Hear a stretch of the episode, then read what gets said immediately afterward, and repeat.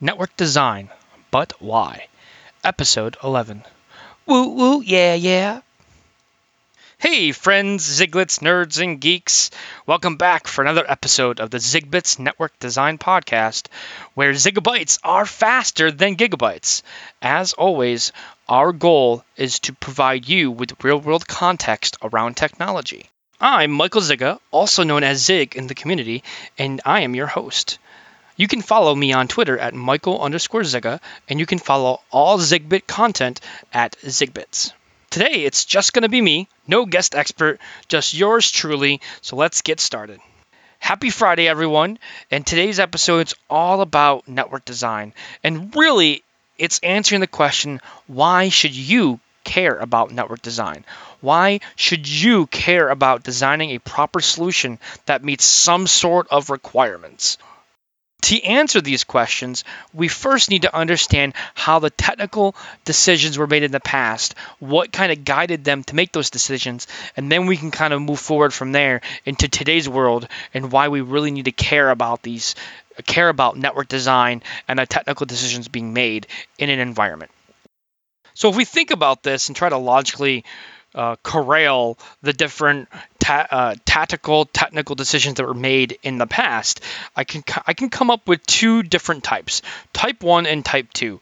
Type 1 is those tactical, technical decisions that were made for specific reasons. And those reasons were not necessarily around design or a list of requirements. Those reasons were really because of this was a generation that didn't have a lot of hardware resources on these routers and switches. I mean, this is back in the days, and I say that like it was 100 years ago, but it wasn't. Again, 10, 20, 30 years ago, where routers and switches, back in these time frames, they had only 120K, 64K, 32K, or even 16K of memory. Very small amount of memory, and their CPUs were not nearly as powerful as they are now.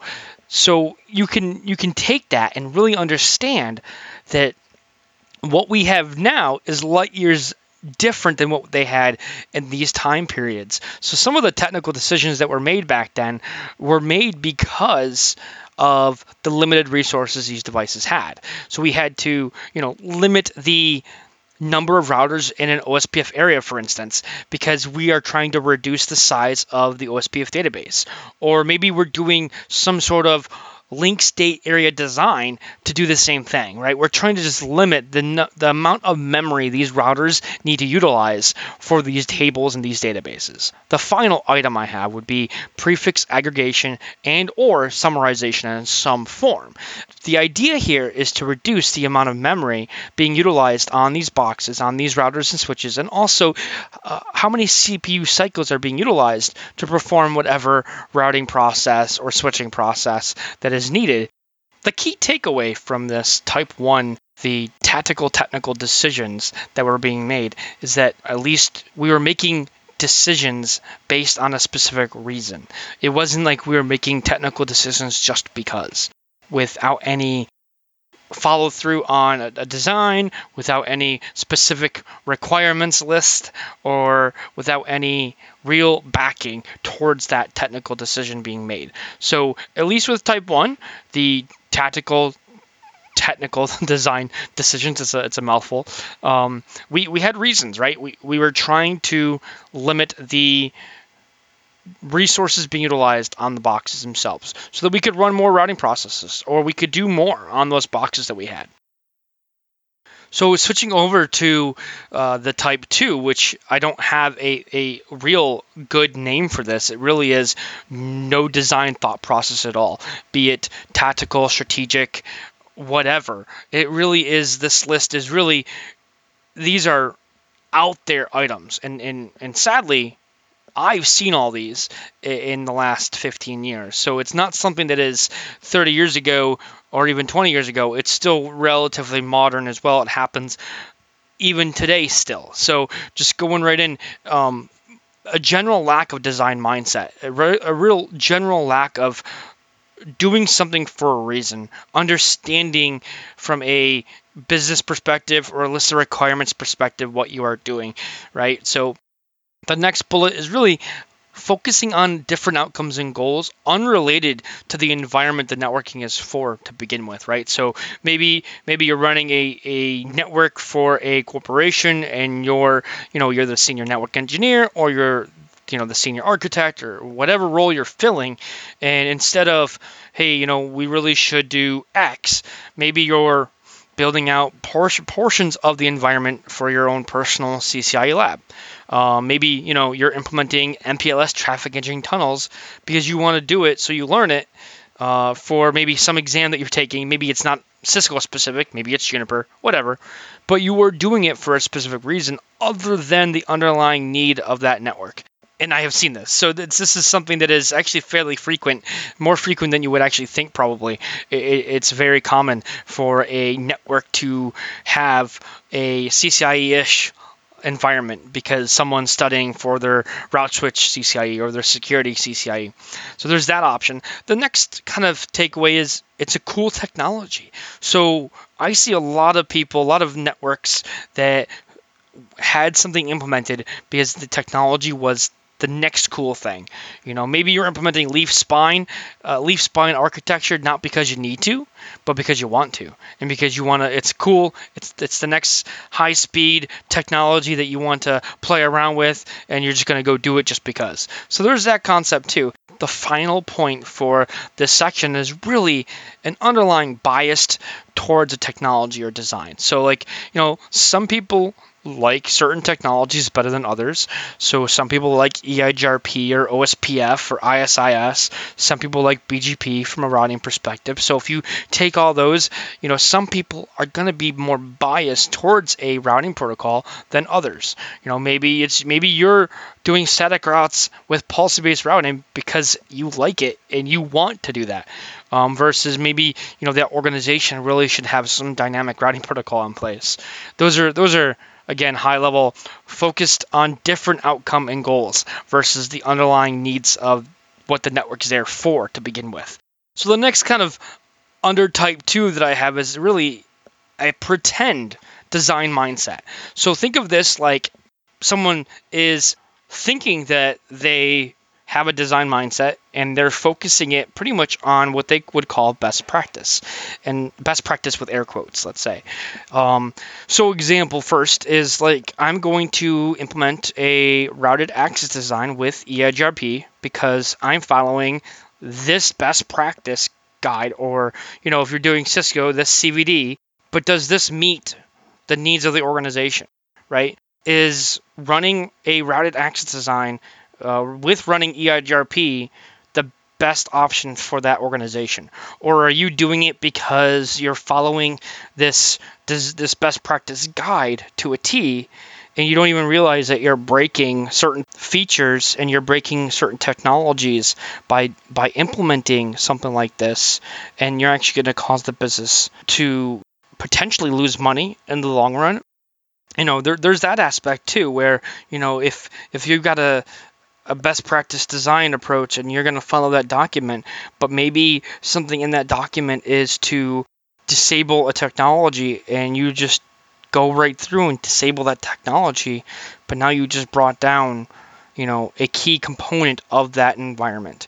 Maybe just an example, maybe the best practice guide said to disable multicast. It didn't need it for the design, for the best practice, use case or whatever.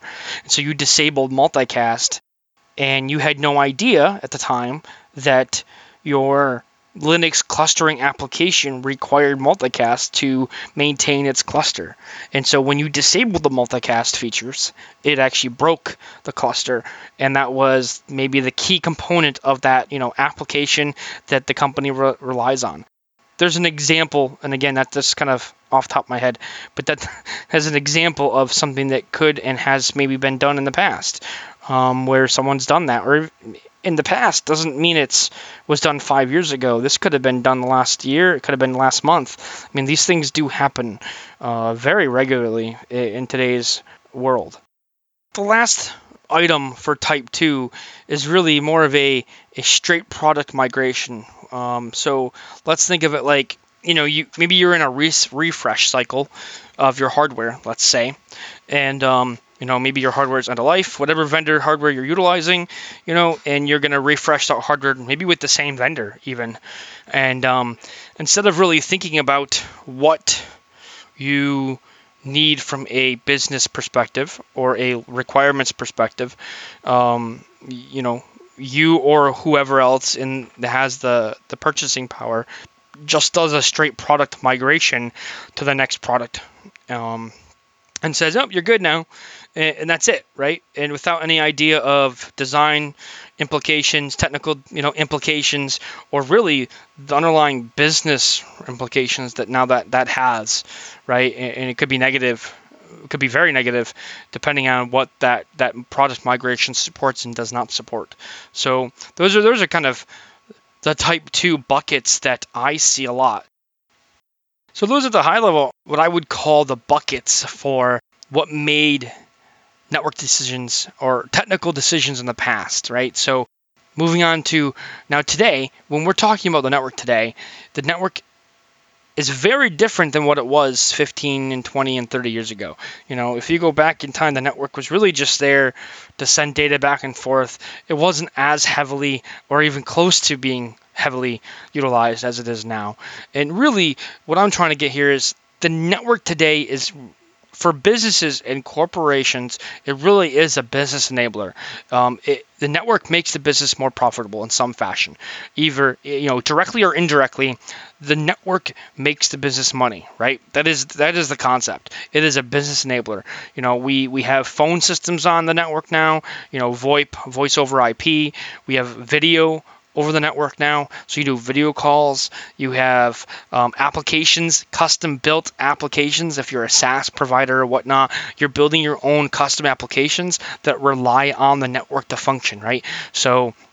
And they have to be available so other people can utilize them. So the internal users of the corporation can use them, and then maybe the external users can use them as well. So those applications are becoming such an important aspect to the way the business functions, that some people may not realize that all these applications, all these features, all these resources are on top of a network, and that network is really becoming a business enabler for the business.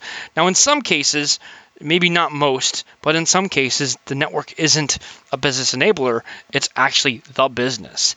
And those cases are going to be more like if you're a service provider, if you're a cellular network provider, the network is the business. So when the network is not functioning or the network is down in some fashion, there is no business. So you can understand from that perspective how important the network really is in those businesses. The overall reliance on the network in today's world has drastically changed. And I've mentioned it a couple times already, but it really has drastically changed from a nice to have to an assumed to have, and it better work. And I want that make that clear, that the network is more of an assumed to have and it better work. And that was not where it was years ago.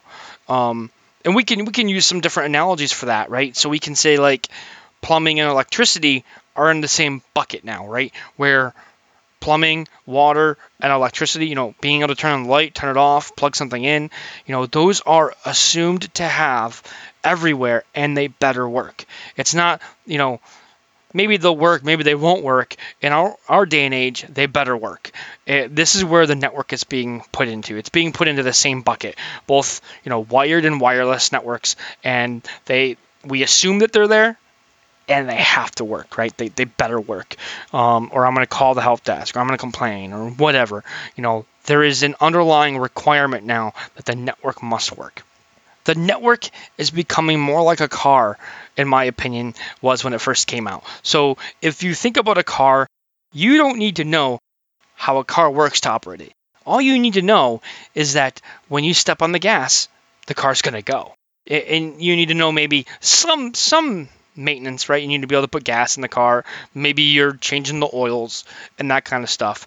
But the rest of the work, you're sending it to a car dealership or, one of your friends to do it or whatever.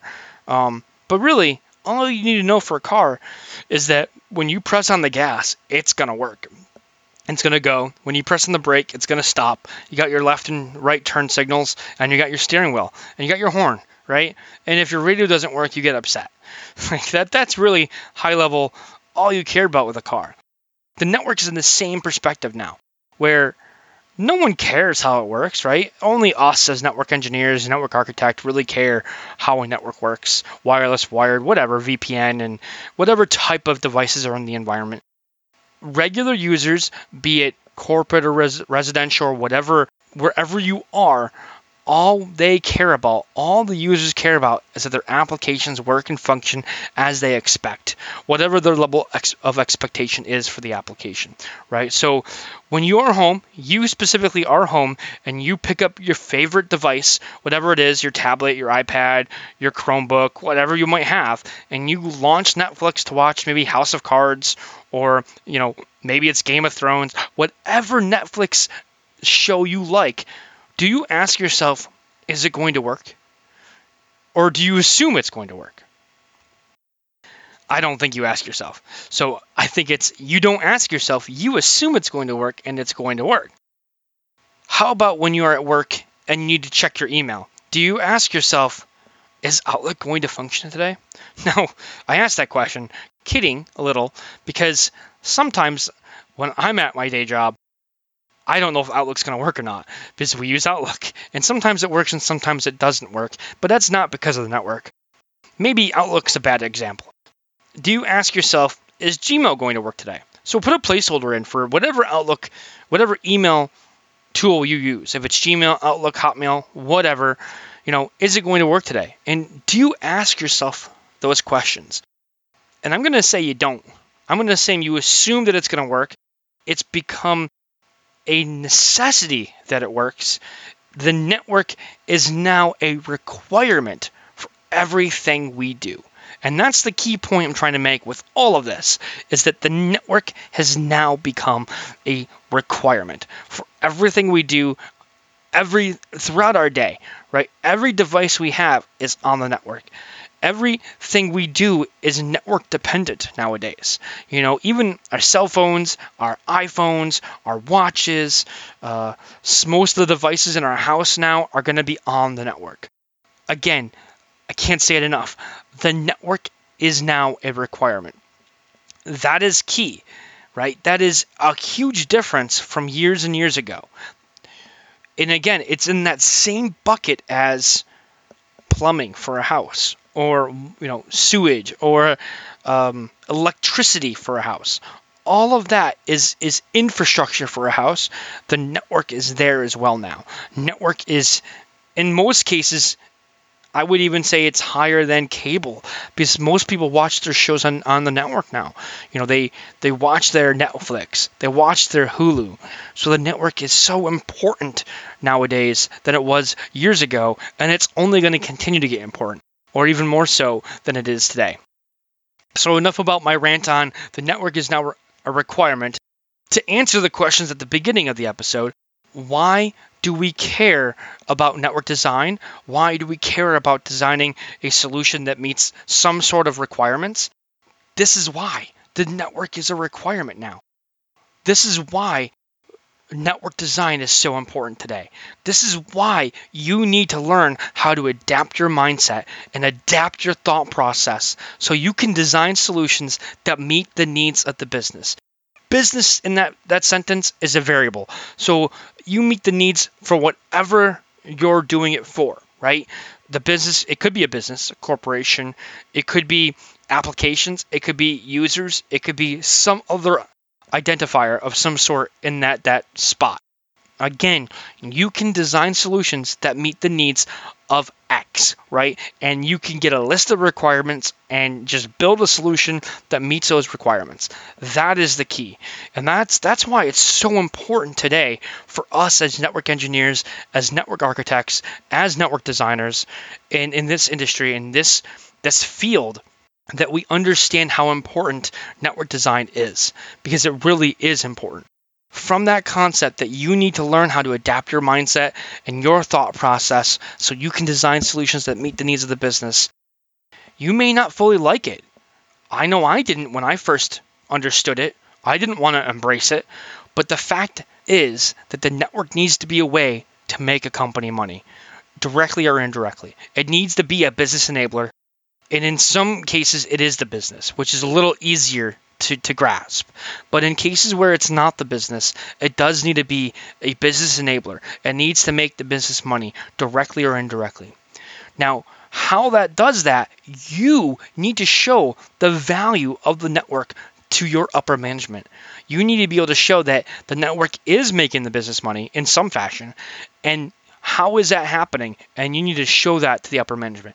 That gives the upper management a chance to really understand the reliance the business has on the network and really maybe put the network infrastructure, the network department, the IT team, all of the above, the infrastructure team even, in a different kind of bucket from a budgetary perspective, an importance perspective, you name it. It really gives them a chance to make some valid decisions at that upper management level. Moving forward in today's world, you need to have a high level understanding, not a full low level understanding, but you need to have a high level understanding of the business side of a like the corporation or the business side of the house, let's say, right? And I'm not saying you need to go out today and go spend the next 2 years getting your MBA. Maybe that'll work for you. Maybe that's a good roadmap for you for your career. That's not what we're talking about here. I'm talking about you need to understand some basic business terminology, right? Maybe a business 101 course or beginners to business or something along those lines. Because in today's field, in today's world, when we talk about how important the network is, we understand that, right? We know that as network engineers, but businesses at a high level, they may not understand that. So we have to put it in terms that they're going to understand that. You know, we need to understand OPEX and CAPEX. And we need to be able to turn those terms around and show business leaders, key management in the organization and different departments really what the OPEX and CAPEX is from a networking perspective, right? And where we, you know, where the network fits in, where you as a network engineer fit in that organization. And then from that perspective, you can articulate how a design fits into the business side of the house, not just from a technology perspective and a technical perspective, like me talking to you about EIGRP and building out a query boundary for EIGRP by doing stub routers and, you know, doing summarization to reduce the routing table and doing maybe some sort of leak map to allow routes to get back into a stub router or whatever. You know, those are technical decisions and a technical conversation that obviously we could have as engineers, but that's not something the business needs to know. You need to be able to relay information that is technical to business-minded folks, business-minded roles in your organization so they can understand how the network is actually helping the business. You need to be partnering up with key people from the development and application teams. And I can't emphasize this enough.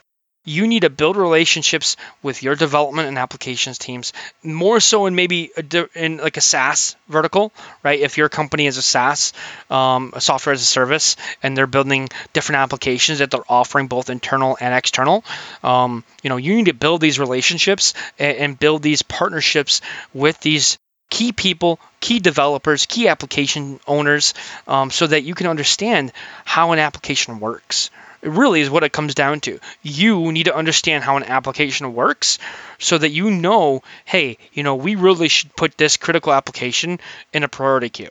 Or, you know, hey, this application is using UDP traffic.